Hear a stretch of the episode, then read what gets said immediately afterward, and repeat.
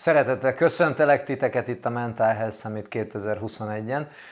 A vendégem Kolosszár Szonya, pszichológus, akivel a narcizmusról fogunk beszélgetni, de előtte néhány szót engedjetek meg. Szonya az az ember és pszichológus, aki talán a legtöbbet tette hozzá a Mental Health Summithoz, meg ahhoz, hogy egyáltalán én vettem a bátorságot, hogy Mental Health Summit eh, szülessen így 2021-ben. Még annak idején egy eh, gestaltos karriercsoportban találkoztunk Szabó Andinál, akkor talán még pszichológus hallgató voltál. Vagy már akkor már... Akkor még HRS-ként dolgoztam. HRS-ként Igen, dolgoztál. még csak bontogattam a szárnyaimat a pszichológia világában. És ak- akkoriban mentem el én életem első Tony Robbins rendezvényére, ami azóta is egy hatalmas hasítás itt az akadémiai és a, és a pop pszichológia vagy, vagy pop önfejlesztés között. És ami velem ott történt, amiket én ott átéltem, azt utána elvittem a Semmelweis Egyetemen a mentálhigiéne képzésre, hogy én azt ott jól megvizsgáljam, amíg én oda járok, és közben történt az, hogy bár Szonyával nem voltunk kapcsolatban, évekkel később, két-három évvel később egyszer csak átküldtem Szonyának egy, egy száz, egy néhány oldalas dokumentumot, egy Tony Robbins-os munkafüzetet, Creating Lasting Change, azaz tartós változás elérése címmel, hogy Léci Szonya, nézd már meg, hogy, hogy, hogy ez egyáltalán illeszkedik-e az akadémiai körökbe, és aztán egyszer csak érkezett a válasz, hogy ez meg kicsoda, ez az ember, mert olyan, mintha valaki az egész pszichológiát leírta volna 101 néhány oldalon, ami szinte lehetetlen, hogy ez annyira jól lett így, így összeállítva. És aztán mikor elkapott a hév, és elkezdtem mindenféle programokat tartani, hogy így legjobb önmagad, meg, meg úgy önfejlesztés témakörben, akkor mindig Szonya, te voltál az, aki segítettél nekem abban, hogy hogy kell 10 felőtt tréninget tartani, mm-hmm. hogy merjek tréninget tartani, és ami, ami talán a legjobban jellemez téged, mint embert, mint pszichológust, az az a, azt egy történettel tudom bemutatni, hogy azért ez egy nagyon széles fórum, és, és többen, többen kérdezték itt a beszélgetések alatt, hogy, hogy egyrészt mondták, hogy de jó az, hogy én bevállalom, hogy a, az akadémiai, a tudományos kereteket, a pszichológiai kereteket is, és egy kicsit a spiritualitást is behozom, és hogy meghívok olyan előadókat is, olyan beszélgető társakat, akik, akik egészen más dolgokban hisznek, mint, mint amit az egyetemen tanítanak. Teszem ezt egyébként azért, mert tudom, hogy, hogy nagyon széles körben mozog a, a, az önismeret kutatása a világban, és, és ha már széles körben mozog, akkor, akkor szeretnénk mindenkinek adni valamit ezzel a számíttal. Szóval, hogy azt a történetet szeretném felhozni, hogy te, aki elképesztő módon balagyféltekével racionálisan közelíted meg az embert, és hatalmas vitákat folytatunk arról, hogy, hogy mi a butaság, mi a valóság, hogyan lehet segíteni egy, egy, egy ember, egy lélek elakadásán, és hogy mennyire nem igaz az, hogy mindenféle fajta energiák mozognak így meg úgy, illetve talán nem is ezt mondod, hogy nem igaz, de hogy a definíciót azt mindig nagyon szépen tudományos alapokra hozod. Szóval, hogy itt a történet, amikor, amikor egyszer arról meséltem neked, hogy, hogy egy, egy fiatal emberről, akinek akinek súlyos zavarai voltak, és elment segítséget kérni valakihez, aki, aki nem tudjuk, hogy kicsoda, de minden esetre az ő auráján észrevett egy, észrevett egy, egy, egy tárgyat. És, és hogy ezt a tárgyat ő, ő engedély nélkül levette ennek a fiatalembernek az aurájáról. És ugye Itt a felvétel előtt beszélgettünk arról, hogy itt azért a, a, a paranoid, skizofrén tünetek jelennek meg, hogy dolgokat látunk, és ha még azt mondjuk, hogy elfogadunk egy aura látást, hiszen aura fotót is készítenek, azért, hogy azon még egy tárgy is helyet kapjon, az már egy igazán különleges helyzet. És, és hogy ez nagyon, és hogy ez nagyon-nagyon nem, nem volt jó ennek a, ennek a paciensnek, amikor vele ez történt, és ezután kezdett el segítséget keresni. Zárójel végül is, végül is egy klinikai szakpszichológus, aki, aki foglalkozik spirituális dolgokkal, tudott neki segíteni. Szóval mesélem neked ezt a történetet, és ahelyett, hogy, hogy rávágnád azt, hogy hát most akkor itt ezek miféle tünetek, csak annyit mondtál, hogy, hogy szegény, nagyon nem szép dolog valakitől elvenni valamit engedély nélkül. Szóval Kolosszár Szonya, pszichológus, köszöntelek itt a Mental Health Summiton. Javíts ki, hogyha bármit ebben a, ebben a bemutatkozóban, vagy bemutatásban rosszul mondtam, illetve hogyha kiegészítenéd valamivel. Hogy, hogy lettél te pszichológus, és és hogyan, hogyan éled pszichológusként az életedet, mit látsz a mindenről, mielőtt belecsapunk a narcizmusba? Nekem azért nagyon jó sztori, amit most így elmondtál rólam, mert hogy alapvetően nagyon tükrözi azt, hogy én működök a világban. Tehát én úgy gondolom, hogy ha fordul hozzám egy kliens, vagy beszélgetek valakivel, akkor nem az én valóságom a legfontosabb ebben a történetben, hanem az övé. És hogyha van egy ember, akinek van valami a feje fölött az ő gondolatában, és elveszik tőle, az egy nagyon pusztító dolog, rossz-rossz érzés lehet. Én alapvetően személyközpontú alapon dolgozom, a pszichológiának ugye rengeteg ága van, nagyon sok fajta megközelítés van, tehát az, hogy valaki pszichológusként dolgozik, az önmagában nem annyira árulkodó. Ez a személyközpontú irányzat ez azt jelenti, hogy annak a biztos tudatát, annak a meggyőződését, hogy minden, aminek a, minden, amire a kliensnek szüksége van ahhoz, hogy ő gyógyuljon, hogy ő növekedjen, minden megvan benne ehhez. És ehhez egy olyan támogató, klassz, erős, bizalmi közegre van szükség, amiben ő ezt megteheti. Mindemellett azt is tapasztalom, hogy van nagyon sok kliens, akinek ennél egy picit másra vagy többre van szüksége.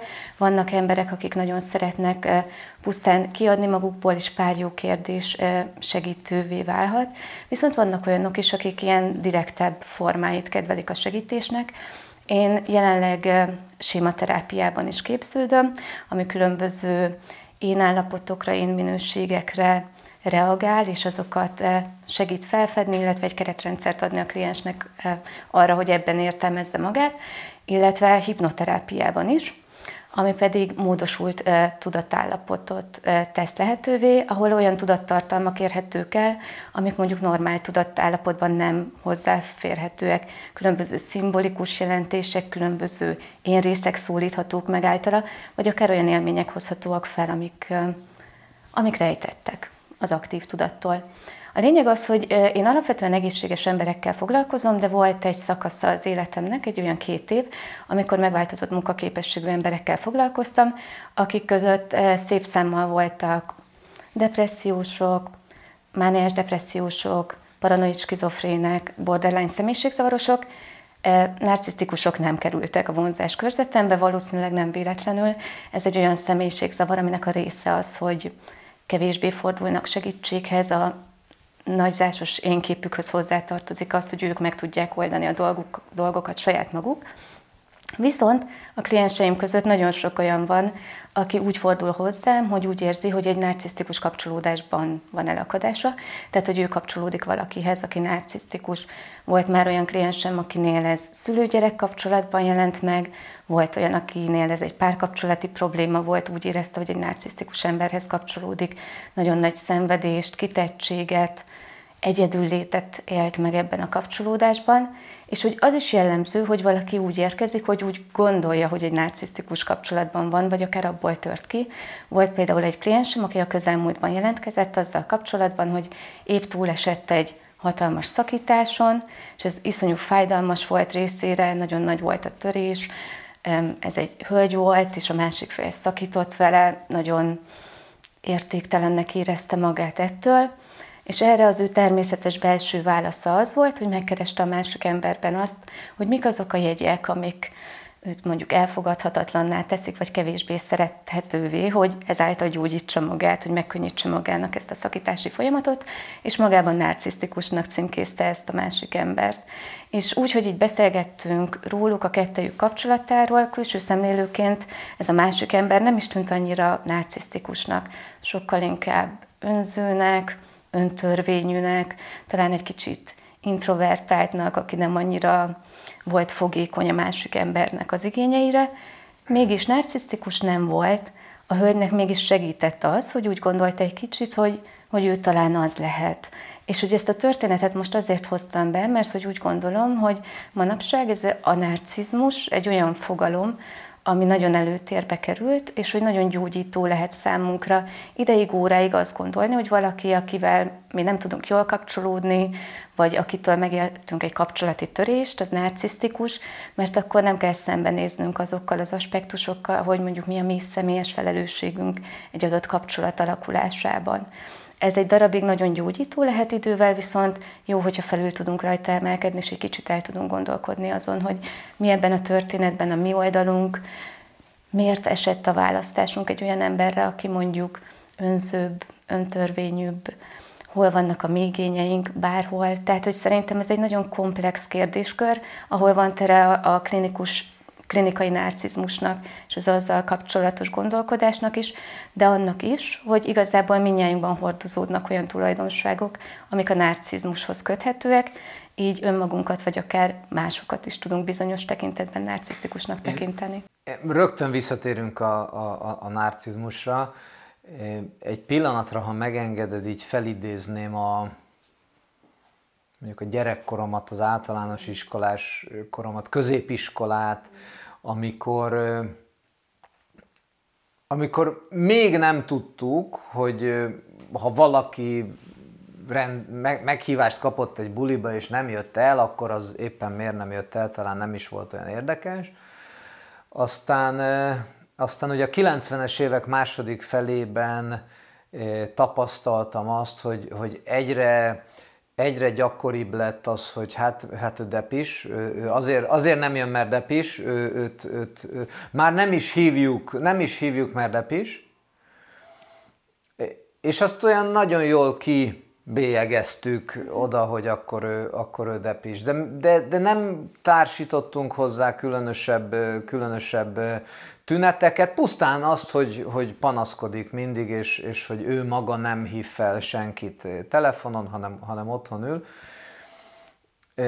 Hozzá kell ehhez azt tennem, hogy aztán egy, egy évtizeddel később rengeteg, rengeteg tragédiát, egy is rengeteg, de rengeteg olyan tragédia történt körülbelül ezekkel az emberekkel, akik, akik akkor depisnek lettek bélyegezve, ami, ami azért azt üzente, hogy, hogy meg kell hallani azt, hogyha valaki nem depis, ha valaki rossz kedvű, hogy észre kell venni azt, hogy, hogy, hogy valakinek megváltozott, megváltozott a viselkedése. Tehát, hogy a mai társadalom talán a médiának köszönhetően a leginkább el van árasztva különböző lelki zavarokkal, különböző személyiségzavarokkal, különböző mentális betegségekkel, és mindenkinek, minden területnek megvan a saját kis hordozója, mert, mert depressziós az egy, az egy nagyon jellemző filmbéli karakter,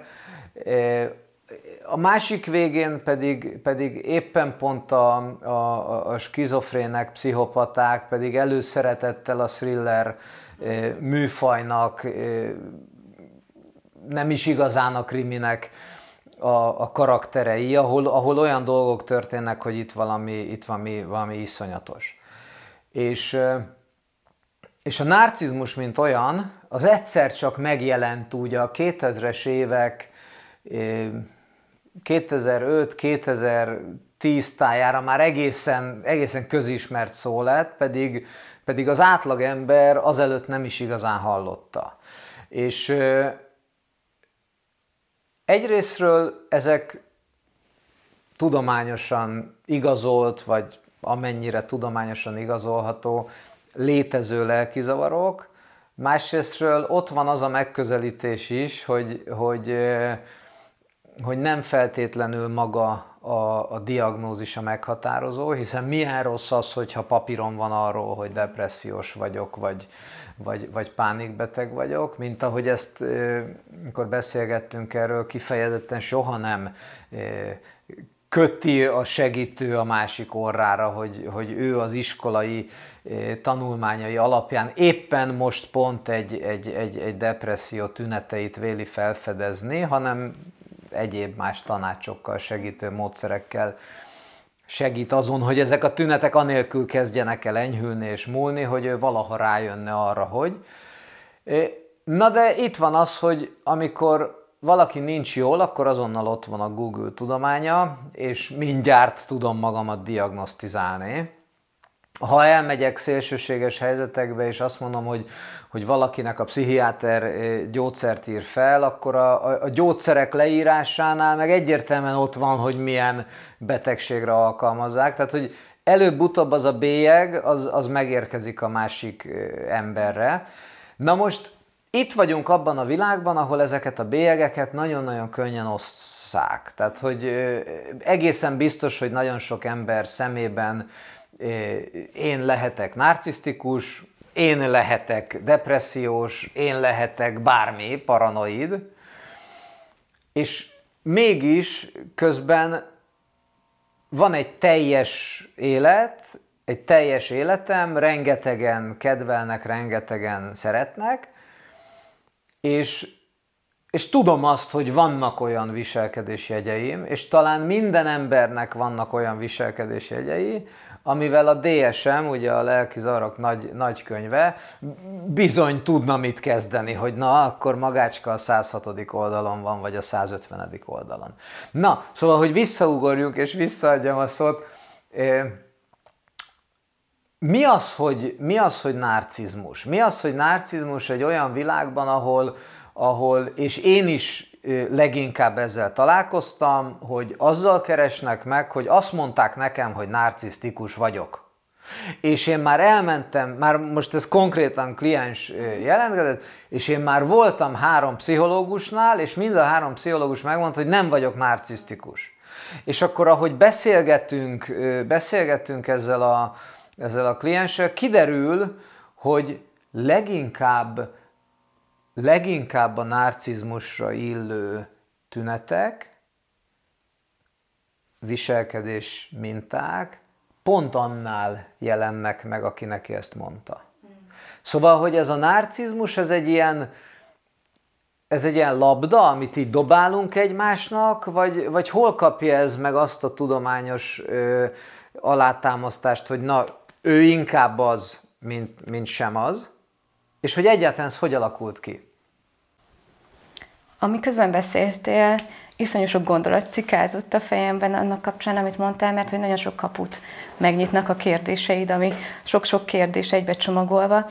Egyébként eh, nekem Bánki Györgynek a megfogalmazása tetszett a legjobban ezzel kapcsolatban, aki azt mondta, hogy a narcizmus manapság olyan, mint egy bunkós bot, és hogyha korábban valakire azt mondtuk, hogy te hülye vagy, te idióta vagy, azért, mert mondjuk nem foglalkozol az igényeimmel, vagy mert saját magad fontosabb nálam, ami egyébként egy tök természetes dolog, akkor azt mondjuk rá, hogy narcisztikus, és ezáltal leértékeljük. Az a jelenség, amiről beszéltél, hogy korábban a depresszió volt előtérben, mint ilyen diagnosztikai fogalom, most pedig a, a narcizmus, ez szerintem részben annak köszönhető, hogy nagyon előtérbe kerültek az önismereti vonalak mostanában, ami egy csodálatos dolog, de minden hétköznapi embernek most már adott egy keretrendszer, egy fogalomrendszer a fejében, amihez tud viszonyítani, tudja viszonyítani önmagát és másokat is. Ez viszont azért lehet veszélyes, mert nagyon leegyszerűsítő. Például, hogyha valakire azt mondom, hogy ő depressziós, abban benne hordozódhat annak a tehetetlensége, hogy ő szomorú, én ezt sajnálom, nem tudok mit kezdeni ezzel, megélek ezzel kapcsolatban egy padhelyzetet, és nem azt mondom, hogy hogyan segítsünk neki, hanem azt mondom, hogy ő ő depressziós, ő ilyen. És ugyanez a helyzet a narcizmussal kapcsolatban is, hogyha egy ilyet valakire címkézünk, abban nem csak egy bunkós bot van, hanem egy feladás is. Szerintem azzal kapcsolatban, hogy ezzel nagyon nem tudunk meg mit kezdeni, hiszen ő, hiszen ő ilyen, és ehhez társulhat harag, tű, de társulhat hozzá lemondás, vagy kitett szomorúság, de aktív energia nem annyira nagyon. És eh, azzal kapcsolatban, amit kérdeztél, a másik része, hogy ez diagnosztikailag hogy alakul, a pszichológiában a különböző személyiségzavarokat úgy diagnosztizálják, hogy eh, kialakítanak különböző kategóriákat, amik eh, gondolkodásbeli, érzésbeli, viselkedésbeli és kapcsolatközi mutatók, és hogyha ebből elegendő számú megvan az adott embernek, elegendő mértékben, mennyiségben, mintázatban, akkor diagnosztizálható valamiféleképpen. Mondok egy példát, narcizmus esetén például egy ilyen gondolkodásbeli dimenzió lehet az, hogy túlzottan fontosnak érzi magát, kitüntetetnek, fantáziál a sikerről, a hatalomról, a saját ideálisságáról, egy ideális párkapcsolatról. És hogyha ezt így hallgatjuk, akkor így felmerülhet a kérdés, hogy egyébként ki az, aki nem. Tehát, hogy szerintem mindjárt benne van az, hogy szeretnénk klasszak lenni, sikeresek, fontosak mások szemében. A kérdés az, hogy ez úgy része a, a lényünknek, de hogy nem az egészet teszi ki, vagy hogy ez egy olyan általános, univerzális mozgató rugó, ami az összes kapcsolódásunkat átszövi és húzalozza.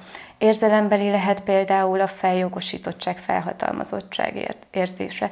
És hogy ez is például egy olyan dolog, amiről azt gondolom, hogy sokan eshetünk bele ebbe a hibába, akár a hétköznapok során is, amikor szeretnél elő, előrébb kerülni a sorba, mert te jobban sietsz, vagy beállsz arra a parkolóhelyre, amire nem kéne, mert csak 5 perc. Ez is egy feljogosítottság, de közben nem mondanám, hogy ez egy különösebben patológiás dolog, hogyha párszor megesik veled tényleg, amikor sietsz, vagy amikor feszült vagy, Viszont, hogyha ez egy rendszeres működésmód, akkor már tényleg utalhat arra, hogy valaki narcisztikus. Viselkedés tekintetében mondjuk az arrogancia, az lehet egy árulkodó pont. Az arrogancia az sokszor egy, egy védekezés, tehát hogy van belül egy alapvetően nagyon sérülékeny ilyen kép a narcisztikusoknak, amit elfednek egy ilyen nagy, grandiózus, idealizált, tökéletes énképpel, és ez folyamatos védelemre szorul. Ezért ezzel kapcsolatban bármilyen bemenet, ami ezt meg tudja kérdőjelezni, bármilyen kritika, vagy nem annyira pozitív észrevétel, az egy nagyon heves védekezési reakciót válthat ki. Kapcsolatközi szempontból meg leginkább az empátia hiánya. Tehát nagyon sajátos dolog ez egyébként, hogy, az, ahogy a narcisztikusokkal kapcsolatban gyakran gondoljuk azt tévesen, hogy ők olyan típusú emberek, akik túlságosan szeretik önmagukat. Én úgy gondolom, hogy az önszeretet az egy olyan dolog, amiből nem lehet túl sok valakinek. Ez ilyen minél több, annál jobb alapon működik, hiszen, hogyha én szeretem magamat, pozitívan kötődöm magamhoz, van egy nagyon egészséges és magas önbizalmam, az képessé tesz arra, hogy másokhoz úgy kapcsolódjak, hogy annak a szabadságával, hogy ők nem fognak sérteni engem elvárások nélkül, nem azért vannak jelen, hogy rólam valami jót elmondjanak, vagy a viselkedésükkel azt tükrözzék vissza, hogy én mennyire klassz vagyok, sokkal inkább egy, egy szabad és, és igaz kapcsolódást tesz lehetővé az önszeretet. A narcisztikusoknál ez nincsen meg, maguk felé sem, így maguk felé is nagyon ritkán éreznek empátiát, és mások felé is. És szerintem, hogyha ezeknek a tulajdonságoknak az összhangzatát nézzük, ez pár volt abból a kilenc kategóriából egyébként, amit a, a DSM felsorol, mint narcisztikus mintázatok, hogyha ebből sok van jelen, és nagyon erősen, akkor címkézünk valakit narcisztikusnak. Diagnosztikailag legalább ötnek kell meglennie ebből a felsorolt kilenc tulajdonságból. Viszont én azt gondolom, hogy amire a kérdésed irányult, az az is, hogy úgy hétköznapi emberként ezt hogy lehet felismerni. Ezt erre szeretnék visszakérdezni, igen, hogy most így, így nézik sokan ezt a mental health és amikor ér bennünket egy, egy támadás, egy, egy, a másik részéről, hogy, hogy én ezt, ezt már nem, nem tűröm el, és a, a másik balgán csodálkozik ezen, hogy de hát, hát ez a világ legtermészetesebb dolga, kimondatlanul is, hogy hát én minden nap így beszélek, én minden nap így viselkedem, és a te, a te oldaladon van az, hogy, hogy, hogy te nem vagy elég rugalmas, és te nem vagy. Ez valamennyire az én olvasatomban már benne van ebben a narcisztikus világképben, és ez hoz magával egy olyan, olyan üzenetet, ahogy te is fogalmaztad, hogy, hogy, hogy, hogy arrogáns, hogy, hogy látszólag nagyon, nagyon szereti önmagát, vagy csak önmagát szereti. Ami a narcizmus szó, vagy a narcisztikus kifejezést felruházza egy ilyen, egy ilyen különleges hatalommal. Tehát, hogy látszólag a külső normális ember akár irigyelhetné is a narcisztikust, hogy hát de jó neki. Tök jó, mert ez átgázol mindenkin, tök jó, mert neki nincsenek olyan problémái, hogy, hogy, hogy a másikkal mit kéne kezdeni, vagy hogy be kéne illeszkedni, de hogy is. Ő neki semmi sem számít, ő csak, ő csak éli a világát. És miközben ez így talán jogosan felmerül, mégis ott van, hogy amikor egy ilyen emberrel találkozunk, aki, aki, akire azt mondhatjuk, hogy de jó neki, hogy neki nem kell törődnie semmivel, akkor, akkor valóban azt látjuk, hogy, hogy, hogy ezek az emberek, ezek általában, általában feszültek, stresszelnek, a következő, a következő dolgom, a következő dolgom, most, most mit csináljak, és működik bennük egy olyan, olyan kőkemény énvédő mechanizmus, hogy, hogy, hogy semmilyen irányból nem megközelíthető az, hogy, hogy, hogy, hogy figyú, figyú, picit, picit állj meg. Ez, ez, ez, ez, egyszerűen, ez egyszerűen nincs, nincs benne.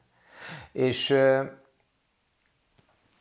még egy, még egy gyermetek példa így a budapesti forgalomban, bár ez talán így országszerte igaz, hogy ugye az ökörrázás esete meg, amikor, amikor kiugranak az autóból hirtelen, eh, és, és már ott teremnek, és, és már, már rendet akarnak eh, tenni, akkor független attól, hogy most éppen ő narcisztikus-e, de, de mondjuk tételezzük fel, hogy, hogy egy olyan, olyan forgalmi helyzetben, ahol semmi nem indokolt, egész egyszerűen önmagáért teszi a másik, akkor a legizgalmasabb beavatkozás, amikor valami egészen különleges dolgot tesz az ember, amikor, amikor, amikor mondjuk, mondjuk nagyon kedves vele hirtelen hogy nem akart tőle semmit, csak hogy, hogy abszolút megérteni. És akkor, akkor tapasztaltam azt, hogy, hogy akkor hirtelen a, a, az arcukra fagy a, az érzelem, és egy pillanatra így ki tudnak ugorni ebből a szerepből. Szóval tudom, hogy megint legalább 17 kérdést feltettem így egyszerre. De Szuper, hogy, jó, imádom. De hogy, de hogy visszaadom, visszaadom azzal a szót, hogy, hogy hogy él egy narcisztikus. Tehát, hogy az ő világképe belül az, és talán már válaszoltam, az tényleg irigylésre méltó, vagy, vagy esetleg egy szenvedésben éli a mindennapjait, egy olyan szenvedésben, amiről igazából azt se tudja, hogy ő szenved. Hogy van ez? Hát az utóbbi, igen. A narcizmus úgy kell elképzelni, mint egy ilyen 0-24-es szolgálat, egy, egy, egy állandó belső késztetés, nyomás arra, hogy úgy szervezze az emberi kapcsolatait, hogy őt szolgálják. És ez iszonyú fárasztó lehet. Hogyha azon gondolkodunk, hogy ez, ez vajon hogyan alakulhat ki, és miért alakul ki így, akkor a legjobb választ abban kaphatjuk meg, hogy ha valaki felnő egy olyan közegben, ahol megkapja azt, hogy ő, ő szerethető, ő elfogadható, ő jó úgy, ahogy van, kap egy empatikus tükrözést, az képessé teszi őt arra, hogy szeresse önmagát a hibáival együtt, hogy empátiát gyakoroljon saját maga felé, mások felé is. Viszont, hogyha valakinek nem adott meg ez a közeg, akkor ez nem tud beépülni a személyiségébe. És ehhez nem kell ilyen írtó-írtó nagy törésekre gondolni. Tehát nem kell arra gondolni, hogy valakinek mondjuk fizikailag bántalmazó vagy függő szülője van. Éppen elég az, hogyha van egy olyan szülői kapcsolódása a korai években, ahol nem tudja megélni önmagát, hanem azt érzi, hogy az ő szeretete feltételekhez kötött. Hmm. Szintén a Bánki György mondta azt, hogy a tökéletes képlet ahhoz, hogy hogyan lehet narcisztikus embert létrehozni, az az, hogy hitesd el vele, hogy, hogy fontos, de ne szerest közben. Mm. És hogyha belegondolunk, hogy ez mennyire borzasztó, olyannyira látjuk, hogy ez néha valóban megtörténik. Megtörténhet akkor mondjuk, hogyha a szülőnek van egy vágya, hogy ő valamilyen, vagy valaki szeretett volna lenni, de mondjuk ő már 40 éves soha többé nem lesz balettművész, de a kislánya 5 évesen balettozzon, vagy legyen, nem tudom, brilliáns zongorázásban. Vagy elég az, hogyha van egy olyan családi kapcsolódás, ahol mondjuk a szülők nem értik meg egymást, nem tudnak egymásból töltekezni, és a gyerek azt érzi, hogy ő a fő érzelmi töltekezési forrás. Ne, neki kell jónak, elég jónak lennie ahhoz, hogy mondjuk az egyik szülőjének a boldogságát biztosítsa. És ezek nem expliciten kimondott dolgok egy családban, és pont ez benne a nehéz. A gyerek viszont tanul, és nyilván a kapcsolódások során tanul önmagáról, és hogyha ő egy ponton azt tanulja meg, hogy hogy a szerethetőségnek a függvénye az leginkább a fontosság, a tökéletesség, elég jónak lenni, akkor későbbiekben is ezt fogja képviselni. Tehát az fog számára komfortot jelenteni, hogyha mindig tökéletesen tud jelen lenni a világban. Ami azért egy csapda, mert hogy egyikünk sem tud tökéletesen jelen lenni a világban maradéktalanul, és ezért kell, hogy ez a személyiségzavar társuljon egy csomó olyan torzítással, ami segíti a narcisztikus embert abban, hogy ezt a tökéletes belső énképet megőrizze, és valahogy azokat a, a visszajelzéseket, amiket ők ér, ami őt éri azzal kapcsolatban, hogy nem maradéktalanul tökéletes, hogy vannak hibái, azokat kiszűrje. Amiből látjuk azt, hogy ez egy iszonyú szenvedéssel teli folyamat amúgy. Tehát, hogy nagyon nehéznek hangzik, nagyon, nagyon küzdelmes, amiben eluralkodó ez a személyiség rész, ez az én rész, ami ez a grandiózus self, ami azt önti a külvilágba, hogy, vagy ontja a külvilágba, hogy, hogy ő a tökéletes, ő a felhatalmazott, ő mindenkinél jobb, az ő igényei az elsők, és az ő első számú igénye az ő fontossága.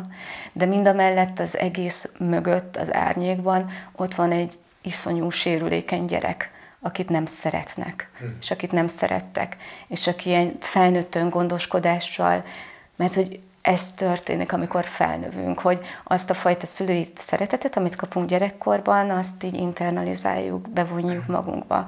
Képesek vagyunk magunkat is úgy szeretni, ahogy a szüleink tették, képesek vagyunk magunkról gondoskodni, a sérüléseinkről gondoskodni, a minket ért negatív visszajelzésekről gondoskodni, egy integrált egészként elfogadva magunkat. Ők ők erre nem képesek, és ez a sérült gyerek bent iszonyú szeretet éhes, és létezhet a narcisztikusoknak az életében egy-kettő olyan kiváltságos pillanat, amikor ez a narcisztikus gyerek megmutatkozik. Ez egy nagyon, tényleg egy nagyon különleges én állapot, és egy nagyon nagy kiváltság azoknak, akiknek megengedik, hogy ezzel találkozzanak, de ez tényleg ideig, óráig történik csak, tehát órák vagy napok, és utána átvált abba a működésmódba, ami számára igazán komfortos, ami őt óvja, ami nem a valós énje, hanem ami az az énje, ami megtanulta azt, hogy úgy jó jelen lenni a világban, hogy, hogy tökéletesen, mert semmi más azon kívül nem elfogadható. És épp ezért van, hogy a narcisztikusoknál egyébként jellemző működésmód a, az elidegenítő viselkedés is, vagy az elidegenet, elidegenedett viselkedés is, ami azt jelenti, hogy nagyon könnyen csusszannak olyan tevékenységekbe, ahol nem kell érezniük. Ilyen tevékenység lehet például bármilyen szerfüggőség, vagy nagyon lazza, intimitás nélküli kapcsolódások, vagy akár extrém sportok. Tehát miközben valaki ejtőernyőzik, nyilván nincsen ideje gondolkodni azon, hogy hogy vele mi a probléma, vagy hogy mire lenne valójában szüksége. Tehát, hogy ez a háromfajta működésmód jellemző rájuk leginkább, ez a, ez a grandiózus én, ez van többségében jelen, megjelenhet a sérült gyerek, meg ez az elidegenítettség, amit megélnek a kapcsolódásokban is. Tehát, hogyha valaki kapcsolódik egy narcisztikushoz, és azt érzi, hogy az ő érzései sehol nincsenek ebben a képletben, akkor nem segít ugyan, de jó, hogyha tudja, hogy amúgy a narcisztikusnak az érzései sincsenek sehol, valahol nagyon mélyen el vannak földelve hmm. a sérülékeny gyereknél, és igazából van egyetlen szabály, ami felülírja az összes viselkedését, gondolatát, érzelmét, kapcsolódását, és hogy ez pedig a, a fontosság minden áron. Záporoznak a gondolatok, és onnan, onnan indulnak. Itt én, itt én érzek egy nagyon erős kapcsolatot a, a ha úgy tetszik, a spiri világgal, mert amikor ugye többször is mondtad a fontosság szót, és hát mi azért elég sokat foglalkozunk a Tony Robbins meg Chloe Madanes féle hat emberi szükséglettel, ahol a, ahol a harmadik szükséglet az éppen pont a, a fontosság, és megjelenik megjelenik az, hogy, hogy gyerekként, amikor, amikor éppen a, az individuáció, szeparáció korában küzd az a gyermek, és nagyon-nagyon szeretne inmáron önálló lenni, ugye akár, akár a, a, a nemetmondás, meg az ededül korszakától kezdve indulva, hogy na majd én tudom, miközben sóvárog a, a szeretetért, ösztönösen, hiszen, hiszen nem alkalmas egyedül lenni, és itt, hogyha nem kapja meg azt az elég eh, egészséges szeretetet, akkor felépít magában egy, egy eh, oké, okay, akkor egyedül elég fontos leszek, bárhogyan is, tehát például, hogyha nem, nem lehetek a legjobb valamiben, ha nem lehetek elég jó, akkor leszek a legrosszabb. Akkor, akkor így leszek én a, így leszek én a legfontosabb. És nagyon kevesen tudják az ilyen emberek közül azt, hogy, hogy, hogy ez az ő gyerekkorukban hol, hol is kezdett el kialakulni, mert, mert, mert általában a narcisztikusok, és azért itt majd, majd segíts egyet, általában a narcisztikusok azért, azért egy küzdő típus. Tehát, hogy ők azért megállnak a, a, a saját lábukon. Én nem nagyon hallottam még legalábbis olyan ö, emberről, aki úgy narcisztikus, hogy, hogy, hogy egyébként képtelen arra, hogy, hogy, hogy ellássa magát. Tehát ott, ott sokkal inkább jönnek be olyan akár, akár depressziós tünetek, akár olyan skizofrén tünetek, ami, aminél már önellátásra alkalmatlan. Viszont csak egy mondat, hogyha már így bekevertem ezt a spirit, hogy, hogy ugye a spirituális megközelítések mind-mind-mind a, a puszta léthez érkeznek meg. Tehát a definíció nélküli vagyok. Hmm. A megfigyelői jelenlét. Tessék, a megfigyelői jelenléthez. Amikor, amikor minden úgy jó, ahogy van, a rossz is úgy jó, ahogy van, meg én is úgy vagyok jó, ahogy vagyok. És, és ez itt pont ott van, hogy, hogy, hogy akár anya-gyerek viszonynál ez a vagyok, ami nagyon sokáig tulajdonképpen egy vagyok, vagy vele, vele egy vagyok, elkezd leválni, akkor nélküle vagyok, nélküle meg akkor nem vagyok, tehát hogy ott fel kell építeni magunkban azt, hogy egyedül is létezünk, és talán amit mindannyian keresünk, és ebben javíts ki, hogyha ez egy, ez egy őrültség a tudományos alapokon, az az, az a puszta létezés, hogy, hogy, hogy így oké, okay, oké okay vagyok. Ez egy csodás érzés. Csak sokszor útközben elfelejtjük, hogy épp ezt keressük, és nagyon változatos eszközöket találunk ahhoz, hogy amivel próbáljuk helyettesíteni ezt az érzést. Amit mondtál a fontosságról, a Robbins Madanes féle elméletrendszerben, hogy nem véletlenül része a hatalap szükségletnek. Tehát szerintem minnyáján szeretünk fontosak lenni valamilyen szinten. A legfontosabb az az, hogy, hogy ne ez húzalozza át az összes, az összes kapcsolódásunkat másokkal. És még eszembe jutott arra, valami arról, amit mondtál, de elfelejtettem a tökéletlenség jegyében. Semmi gond, ugye volt az a, volt az a kérdés, hogy, hogy a, a, a narcisztikus az egyrészt most így úgy érzem, hogy azon dolgozik, hogy oké okay legyen mindig, de hogy ez az oké okay kép, ez csak az ő fejében létezik. Igen. Ugye Narcisz, mikor be, belenézett a tükörbe, hogy hát, hogy ő a, ő a leg, legcsodálatosabb, és ezt visszük ezt a tükröt magunkkal. Ezt visszük, és mert hogy ezt sokáig nem lehet fenntartani, mond. Így, így van, tehát hogy visszük, visszük ezt a tükröt magunkkal, miközben az egy iszonyatos munka, hogy folyamatosan azon dolgozzak, hogy itt, itt a jelenben én hogyan legyek jobb, mint amilyen vagyok. És, és akkor ott volt az a második kérdés, hogy a narcisztikus ennél fogva garantáltan sikeres, garantáltan eredményes, vagy, vagy esetleg megvan ebben a, a hirtelen összeomlás veszélye, hogy na egyszer csak, egyszer csak már nem bírja fenntartani ezt az állapotot vagy képet. Hát igen, hogyha belegondolsz, ez egy nagyon sérülékeny állapot alapvetően. Vannak grandiózus narcisztikusok, ők azok, akiket leginkább a köznyelvben narcisztikusnak tartunk, de vannak rejtett narcisztikusok is. Ők azok a típusú emberek, akik annyira félnek bármiféle negatív visszajelzéstől, vagy az én képüknek a sérülésétől, hogy szélsőségesen visszahúzódnak, kerülik a társas kapcsolatokat, de nem mondhatóak antiszociálisnak, sokkal inkább arról van szó, hogy nagyon biztonságian rendezik be maguk körül a világukat, de hogy ugyanazok a fajta torzítások vannak jelen náluk, mint a, a grandiózus narcisztikusoknál, csak náluk sokkal kevésbé látványos. De ugyanúgy ott van az önmagukról alkotott irreálisan pozitív énkép, csak ezt nem kapják a többiek így totálban, sokkal inkább ők úgy dolgoznak ezen, hogy nem engednek meg maguknak olyan kapcsolódásokat, amikben ez sérülhet. És így szerintem, amit fontos beemelni, így a, a narcisztikusok kapcsolata másokkal. Mert hogy épp azért is sérülékeny és írtóra energiaigényes ez az állapot, mert hogy arra törekszik, hogy minduntalan olyan emberekkel találkozzon, meg olyan visszacsatolásokat kapjon, ami az ő nagyszerűségét visszaigazolja. Viszont ilyen állapotok tartósan, vagy ilyen kapcsolódások tartósan maradéktalanul nem jelenhetnek meg. Mondjuk, amikor idealizálunk másokat, az megtörténhet egy szerelmi kapcsolódásban, de hogy arról is tudjuk, hogy ez az idealizált szerelmi fázis az mondjuk létezik egy fél évig, egy évig, de utána árnyalódik, mássá válik, valóságosabbá válik a másik. Narcisztikusnak jó kapcsolódni valakihez, amíg megvan egymásról kölcsönösen ez a kép, de ahogy elkezdene töredezni, úgy az már tartalmaz egy olyan részt, ami egyáltalán nem beemelhető számára, hiszen róla is szól.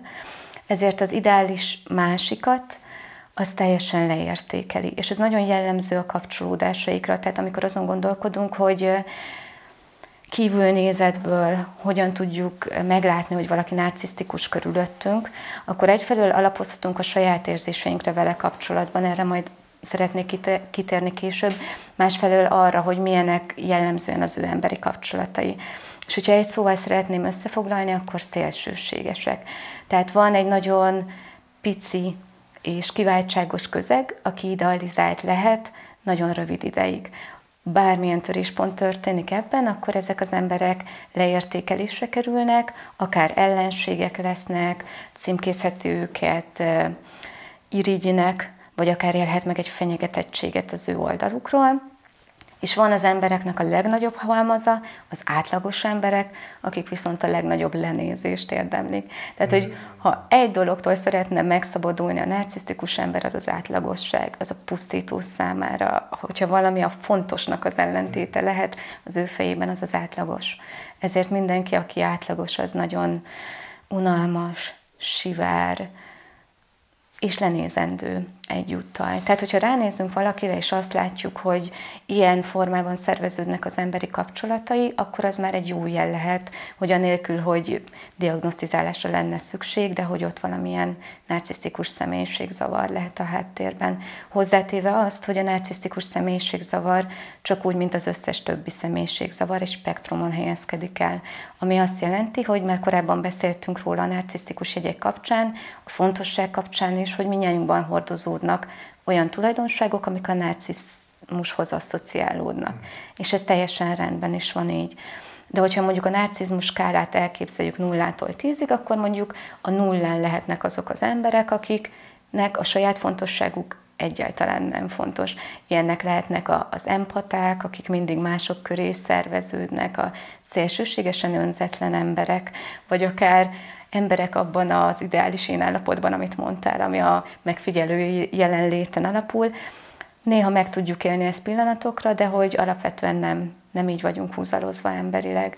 Valahogy az ötös környékén lehetnének azok az emberek, akiknek van egy egészséges önbecsülésük, szeretik magukat, ismerik önmagukat, ismerik a saját igényeiket, tisztában vannak a szükségleteikkel, ezeket tudják kommunikálni, és valahogy innen fölfele tolódva jönnek be nagyobb arányba azok a narcisztikus jegyek, amikről már korábban említést tettünk, és igen, a szélsőséges narcisztikusokra nyilván jellemző az a fajta teljesen kettős dihotom gondolkodásmód az emberekkel kapcsolatban, hogy hasznos, haszontalan, átlagos, tökéletes, ellenség, ez a nagy-nagy szélsőségekben való gondolkodás, de nyilván, hogyha valaki egy kicsit árnyaltabban narcisztikus, vagy kevesebb narcisztikus vonást mutat, akár nem klinikailag diagnosztizáltan narcisztikus, de neki is lehetnek ilyen gondolatok a fejében. Ezt most csak így megerősítésnek mondom a nézők részére is, hogy, nem ördögtől való, hogyha azt érezzük néha, hogy valaki irigy ránk, vagy hogyha tudunk idealizálni valakit, az egy csodálatos érzés. Viszont, hogyha mintázatszerűen a teljes spektrumon az összes kapcsolódásunkat e, uralja ez a fajta kettősség, akkor már jogos a gyanú, hogy valami, valami narcisztikus zavar van a háttérben. A narcizmussal együtt jár egy ilyen energiavámpírság. És most, ahogy, ezt, ahogy beszéltél, az fogalmazódott meg bennem, és talán, talán mindannyiunk volt már olyan kapcsolatban, bármilyen jellegű emberi kapcsolatot ideértve, hogy megjelent valaki, nevezzük a narcisztikusnak, és elképesztő módon felmagasztalt minket. Tehát, hogy, hogy azt, azt éltük meg, hogy, hogy megtaláltuk az igazi, az igazi társat, a, az, az, az igazi üzlettársat, az igazi barátot, az igazi kollégát, az igazi főnököt, mert, mert, mert amit, én, amit én hallok, az, hát az csupa jó. És, és szándékosan soroltam fel ezt a sok változatot, mert ugye onnan indult most ez a beszélgetés kör, ez a, ez a második beszéd, hogy, eh, hogy ezek a kapcsolatok nagyon könnyen eh, egy pillanat alatt egyik napról a másikra megszakadnak, és még a jó eset az, a jobbik eset az, amikor csak megszakad, és nem vált át egyfajta fenyegetőzésé, hogy na akkor ki mit, eh, és akkor hogyan, és te mit tettél. És én azt élem meg, hogy ez egy, ez egy, ez egy jellemző társadalmi szokás most már.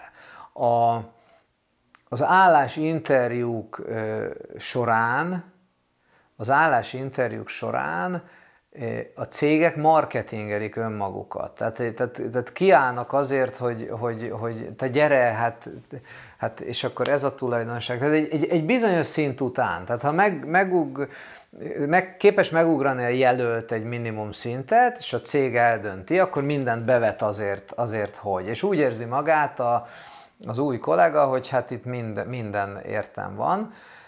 Majd, amikor konfliktus van a, a cégen belül, vagy valahogy másként gondolja, vagy egy, egy időben ezt a kémia szót használták, ez a, a két, 2010 után nagyon bejött az, hogy hát nincs, nincs meg a kémia közte meg a cég között. Szóval, hogyha egyszer csak elmúlik a, a kémia, akkor ez a tökéletes kollega egyszer csak leépítésre kerül. A, az odaígért minden, az odaígért javak, bónuszok, jutalék, előléptés, ez hirtelen lehazudásra kerül, és ugyanez zajlik az emberi kapcsolatokban is, hogy, hogy a beszéljünk, találkozunk, beszéljünk, találkozunk, és akkor elkezd eltűnedezni, még nem végül, végül rávezeti a másikat, hogy már ne is akarja keresni. Szóval, hogy ez a narcizmus akár ezen a skálán, ezen a nullától tízig skálán, ez most már egy társadalmi jelenség? Tehát, hogy narcisztikus az is, aki nem narcisztikus? Elvárás elvárja tőlünk a világ, hogy narcisztikusak legyünk? Hát én erre azt gondolom, hogy alapvetően egy individualista társadalomban élünk, ami azt húzalozza belénk, hogy egy kollektivista társadalomban tudjuk úgy definiálni magunkat, mint egy család részeként, egy közösség részeként, ez ad egy hatalmas megtartó erőt. Egy individualista társadalomban magunkra számíthatunk, a saját érvényesülésünk válik a legfontosabbá. Alapvetően az elmondható egyébként, hogy igen, a társadalomban a narcisztikusok nagyon gyakran érvényesülnek nagyon jól. Olyan értelemben, hogy felső vezetők között található nagyon sok narcisztikus ember, ami meghatározhat mondjuk egy szervezeti kultúrát, egy olyan fajta legyél tökéletes, felveszünk, nem vagy tökéletes, eldobunk attitűdöt, amit te is megfogalmaztál az előbb. Tehát úgy gondolom, hogy ez, ez lehet egy következménye egy társadalmi berendezkedésnek, illetve annak, hogy egy, egy társadalom alapvetően mit jutalmaz, de nem, nem feltétlenül szükségszerű. Pont azért, mert hogy ami az előnye a narcizmusnak, ez a fajta bujdogság, állandó készenlét, hatalmas teljesítményre képesek, iszonyúan meggyőzőek és karizmatikusak tudnak lenni. Mindemellett társul ehhez egy nagyon nehezen kapcsolódható idővel, a másik oldalról egy összezavarodottságérzés, egy szégyenérzet, ami ugye a narcisztikusban van benne, de hogy óhatatlanul is áttükröződik, egy, egy értetlenség, egy kitettség, és ez pedig olyan, ami mégiscsak egy olyan eszközkészlet, ami pedig nem segíti a sikert. Tehát én úgy gondolom, hogy bár jutalmazott lehet különböző narcisztikus viselkedésmódoknak a mutatása, de azt nem mondhatjuk, hogy a narcisztikus emberek úgy általánosságban sikeresek, hiszen van egy tök klassz eszközkészletük az érvényesüléshez, de van egy nagyon erős ilyen személyközi eszközkészlet, ami belőlük hiányzik. Tehát, hogyha az egész világon mindenki narcisztikussá válna, akkor körülbelül a 8 milliárd ember, ember ülne egyedül, és mindenki más segfej lenne. Mind, a 8 milliárd. Ez könnyen lehet. Körülbelül így néz neki. Szóval én, én órákig eh, tudnék veled beszélgetni, meg hát órákig szoktunk beszélgetni a podcastunkban. Eh, két nagyon fontos kérdést szeretnék még itt érinteni a Mental Health eh, Summit keretein belül. A, és te választ az, hogy melyikkel kezdjed. A, az egyik kérdés az az, hogy, hogy ha észrevesszük a másikon, hogy jé, hát most itt a Kolosszár Szonya annyi okosat mondott, és én egyszer csak látom, hogy hát itt, aki velem szemben áll vagy keres, hát ő tudja, hogy narcisztikus, akkor akkor mi a helyes cselekvés? Azon kívül, hogy az biztos, hogy nem helyes cselekvés, hogy a homlokához vágjuk, hogy de hát te narcisztikus vagy. Szóval, hogy mi a, mi a helyes cselekvés? A, a másik kérdés meg az, hogy mivel éppen pont a narcizmus az egy, az egy olyan dolog, hogy nem nagyon szeretjük belátni, ha éppen így viselkedünk, mégis egy ilyen beszélgetés során lehet, hogy vannak, akik felfedezik magukban azt, hogy jé, lehet, hogy és talán szebb szó, hogy lehet, hogy néha segfejként viselkedtem valakivel, és nem az, hogy, hogy lehet, hogy néha narcisztikusként viselkedek. Ő mit tud kezdeni saját magával? Tehát egy, hogyan kezeljük a, a, a, a narcisztikusokat, hogyan segítsünk nekik, hogyha olyan a kontaktus, vagy, vagy éppen hogyan engedjük el őket nagyon könnyen, illetve hogyha magunkat is ö, oda ö, soroljuk valamilyen szinten ezen a skálán, akkor mi mit tudunk kezdeni? És válasz, hogy melyikek. Jó, most akkor ezzel az utóbbival kezdem. Narcisztikusok hogy... figyeljünk. akkor az előbbivel kezdem. Oké, okay, tehát, hogy mit, mit tehetünk, hogyha narcisztikusok vagyunk? Hát én azt gondolom, hogy ha valaki felfedezi magában, hogy narcisztikus, akkor már alapvetően gratulálhat magának, mert hogy ez valamiféle önreflexióról árulkodik, tehát arról, hogy így rálátott arra, hogy valami, valami nem működik benne jól. Én úgy gondolom, hogy a narcisztikusok egyébként alapvetően azon a ponton szoktak eljutni ide, amikor kapnak valami komoly ultimátumot, hogy mm. vagy fenyegetik arról, hogy kirúgják a munkahelyéről, mert összeférhetetlen, vagy éri valami olyan törés, ami ráébreszti, hogy hú, lehet, hogy benne van valami, ami, ami nem stimmel, vagy akár van egy hosszú, hosszú távon működő párkapcsolata, ahonnan kap egy fenyegetést, hogy ez, ez nem tartható tovább, hogyha ő így viselkedik. És ebben az esetben igen, érdemes lehet terápiához fordulni. Ugye magától a, a személyiségzavar jellegéből fakadóan ez nem egy olyan dolog, ami, ami pikpak pár alkalommal megoldható, hiszen itt az egyik része a folyamatnak, ennek a, ennek a szülői gondoskodásnak az újratöltése a terapeuta által. Tehát az, hogy a narcisztikus kapjon egy olyan közeget, amiben szépen, lassan, idővel, de megengedheti, hogy önmagát adja ki. És ez egy nagyon lassú folyamat. Egyáltalán az, amíg maga a kliense jut arra a pontra, hogy nem ezt a, ezt a grandiózus ént hozza be a terápiába. És emiatt ez eltarthat egy darabig, akár évekig, viszont nagyon nagy fejlődések érhetőek el. A személyiségéből ugye senki nem tud kigyógyulni, tehát hogy az egy olyan dolog, ami árnyalható, fejleszthető, de hogy nyilván nem várható el, hogyha valaki teljesen narcisztikusan működik, akkor elveszítse ezt a működésmódot. Sokkal inkább egy olyan fajta működésmód kialakítása a cél, ami képessé teszi őt arra, hogy mások igényeire is tudjon reagálni. Mm. Erre te- terápiás irányzatokban nagyon sokféle eszköz van.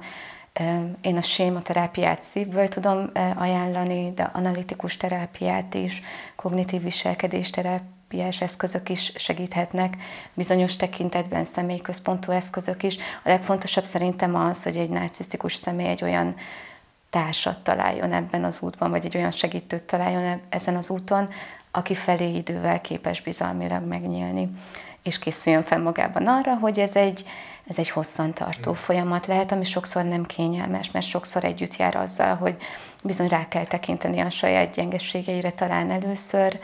Ezek sok apró törések, fontos, hogy ilyen esetben egy terapeuta úgy kísérje a kliensét, hogy szépen lassan engedje be ezeket a tartalmakat. És itt tudok visszacsatlakozni a másik kérdésedre, hogy tök jó, amit mondtál, hogy nyilván nem úgy segítünk a narcisztikusnak, hogy elmondjuk neki, hogy narcisztikus. És olyan, menjél el. Igen, ez olyan, mint hogy nem tudom, hogy sajtot egybe próbálnám átnyomni a resztelőn, tehát hogy nagyon kis darabkák férnek át egyszerre. De hogyha azt érzed, hogy egy olyan kapcsolódásban vagy, ami narcisztikus lehet, akkor nagyon fontos, hogy hallgass az érzéseidre. Az érzés szintén, szintjén tényleg a szégyen az nagyon árulkodó lehet, a csökkent értékűség, ami a másikból tükröződik feléd, és akár expliciten is kaphatod, a zavarodottság, a következetlenségnek az érzése a kapcsolódásban, amit a legfontosabb tudatosítani az elején, hogy ez a képlet magától nem fog változni. Mert még a hétköznapi emberi kapcsolatainkban természetes, egészséges emberi kapcsolódásainkban alapozhatunk arra az intimitásra, empátiára, szeretetre, kölcsönös odafigyelésre, ami tudja gyógyítani idővel a sebeket, úgy egy narcisztikussal való kapcsolódás során nem.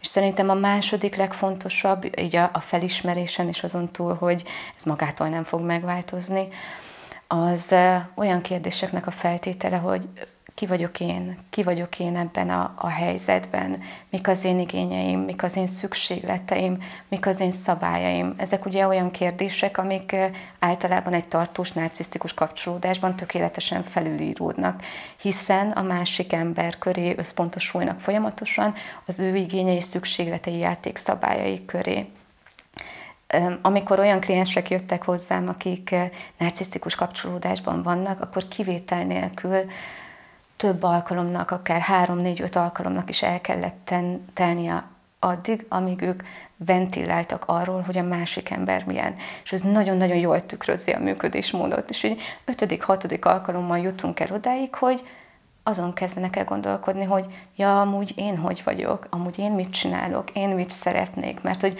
annyira jellemző a másik forgástengelye köré való összpontosulás, hogy egyszerűen elfelejtik a sajátjukat.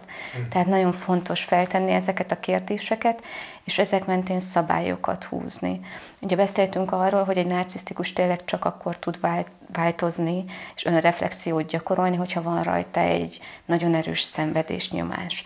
Tehát, hogy ehhez kell, hogy a másik oldal biztosítson olyan játékszabályokat, amiben ez, ez megvalósulhat, és itt most nem feltétlenül ultimátumokra gondolok, inkább olyan én üzenetekre, ami segíthet talán a másik embernek befogadni azt, hogy a világ nem csak róla szól, hogy ez a másik oldalon egy hatalmas nagy szenvedés. Hogyha ez a szenvedés tartósan fennmarad, annak viszont lesznek következményei. Tehát nagyon fontos a következetesség. Viszont én azt gondolom, hogy ehhez, és én elfogult vagyok, szívem szerint mindenkit elküldenék terápiába, nem feltétlenül hozzám, de de mindenkit, hogy tanulhasson magáról, és hogy közelíthessen önmagához, de hogy ebben tényleg nagyon fontos ilyen narcisztikus hozzátartozóknak, vagy narcisztikus kapcsolatban szenvedőknek az, hogy rájöjjenek, hogy mi az ő saját valóságuk, mert idővel annyira a másik valósága írja felül őket, hogy ahhoz nagyon sokszor kell egy segítői kapcsolat, hogy az ő valóságuk igazzá váljon a, a fejükben, és önmag, guk köré tudjanak összpontosulni. És persze ehhez nem kell feltétlenül terápia, hogyha valaki nem engedheti meg, lehet bármilyen segítői szolgáltatás, meghallgatónkos beszélgetés, jó baráti kapcsolatok, jó családi kapcsolatok, valami, ami tükröt szolgálhat arra, hogy az, ami éppen történik, az, az nem, nem feltétlenül normális, vagy nem feltétlenül igaz, még akkor sem, hogyha következetesen ezt kommunikálja a narcisztikus fél. Tehát, hogy így röviden, a saját valóságunknak a megtalálása, a saját identitásunknak a megtalálása ebben, egy fókusz a saját szükségleteinkre, igényeinkre, és annak a kommunikálása a másik felé következményekkel. Szerintem ez lehet az az út, ami segíthet egy kölcsönös szeretet kapcsolatban, hogy küzdelmek árán, de hogy így valami igazabb és szebb kapcsolódást találjanak meg idővel. Én nagyon-nagyon szeretem a metaforikus kommunikációt, de én ilyen jót, hogy a sajtot ne próbáljuk meg egybe nyomni a reszelőn. Nagyon-nagyon régen nem hallottam, és hát én ezzel köszönöm meg neked ezt a beszélgetést, hogy szóval ezek szerint, hogyha valakit sajtnak nézünk, hogy egy igazi narcisztikus sajt szépen ráírva a csomagolására, akkor lehetőleg nagyon finoman reszeljük azon a reszelőn, hogy, hogy ne fájjon neki. Ha pedig mi magunk vagyunk a sajtok, akkor, akkor fogadjuk el, hogy néha egy-egy daraba válunkból az mégiscsak lepottyan a reszelő alján, hiszen nem maradhatunk úgy kerek egészek, és talán még így a metafora ki is egészülhet azzal, hogy az a, az a jó trapistás piros nejlon a boltban, hogy azon a, a narcisztikusnak a védő, védőhéja, szóval hogy azt mindenképp megengedhetjük, hogy, hogy felbontsuk, és hogy a, a másikra egy kicsit odafigyeljünk. Szonya, nagyon-nagyon köszönöm neked ezt a beszélgetést. Én is köszönöm, Ati. Hol lehet veled találkozni? Azon kívül, hogy időd nincs, ezt tudjuk, én a Rózsa Pszichológiai Központban dolgozom, a honlapján megtaláltok engem. És a Lélek Színei Podcastben is És a Lélek téged. Színei Podcastban, és a Meghallgatónk online csapatában. Online is megtalálnak téged. Kívánom, hogy nagyon sokan találjanak meg téged. Köszönöm. És nyugodtan bárki forduljon hozzád, ezt én mondom, hogy a tudományos alapoktól a spirituális vonatkozásokig, mert ha nem is értesz egyet mindennel, de megérteni mindenkit megértesz. Köszönöm, Atti. Köszönöm, hogy itt voltál velünk, nagyon sok sikert kívánok neked. Köszönjük szépen a figyelmet, sziasztok! Sziasztok!